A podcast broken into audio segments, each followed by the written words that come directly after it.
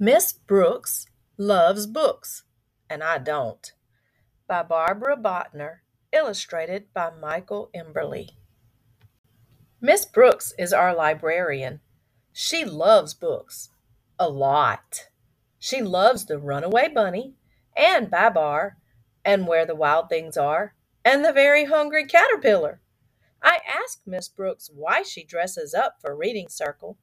I want you to get as excited about books as I am, she says. I think Miss Brooks gets a little too excited, and I bet her costumes itch. Halloween means we each have to find a poem to share, but all the books with witches, ghosts, and goblins are checked out, and I hate pumpkins. So I make up a Halloween poem of my own.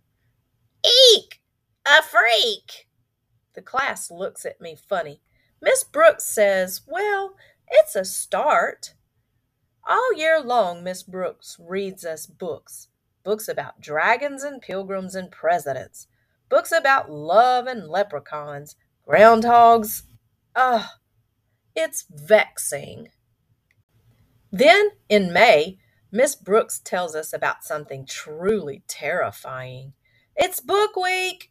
You each need to pick a favorite story to share with the class.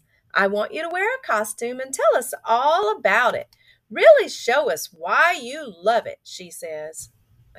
I'll never love a book the way you do, I tell Miss Brooks. Don't be so sure, she says. When I get home, I ask my mother if we can move to a new town. My mother says there's a librarian in every town.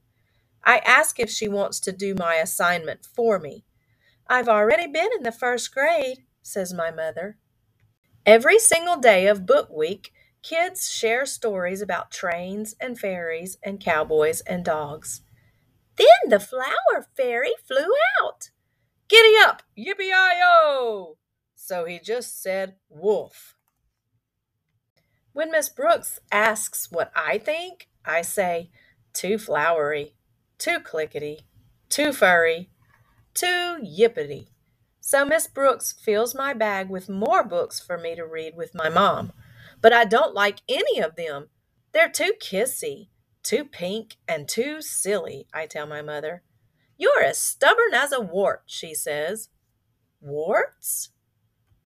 I want to read a story with warts, I shout. My mother finds a book called Shrek. Shrek has hairs on his nose and he snorts. I love that. Can you read it again? I ask. Snort, snort, snort. I love this book. I have to practice the words over and over, but my mother helps. Then we make an ogre costume. I make stick on warts for the whole class. When I get to school the next day, I ask Miss Brooks to lend me a hand. When I say the word snort, the whole class snorts. I explain why a stubborn, smelly, snorty ogre searching for a revolting bride makes me laugh. Miss Brooks says she's glad I found a book to love.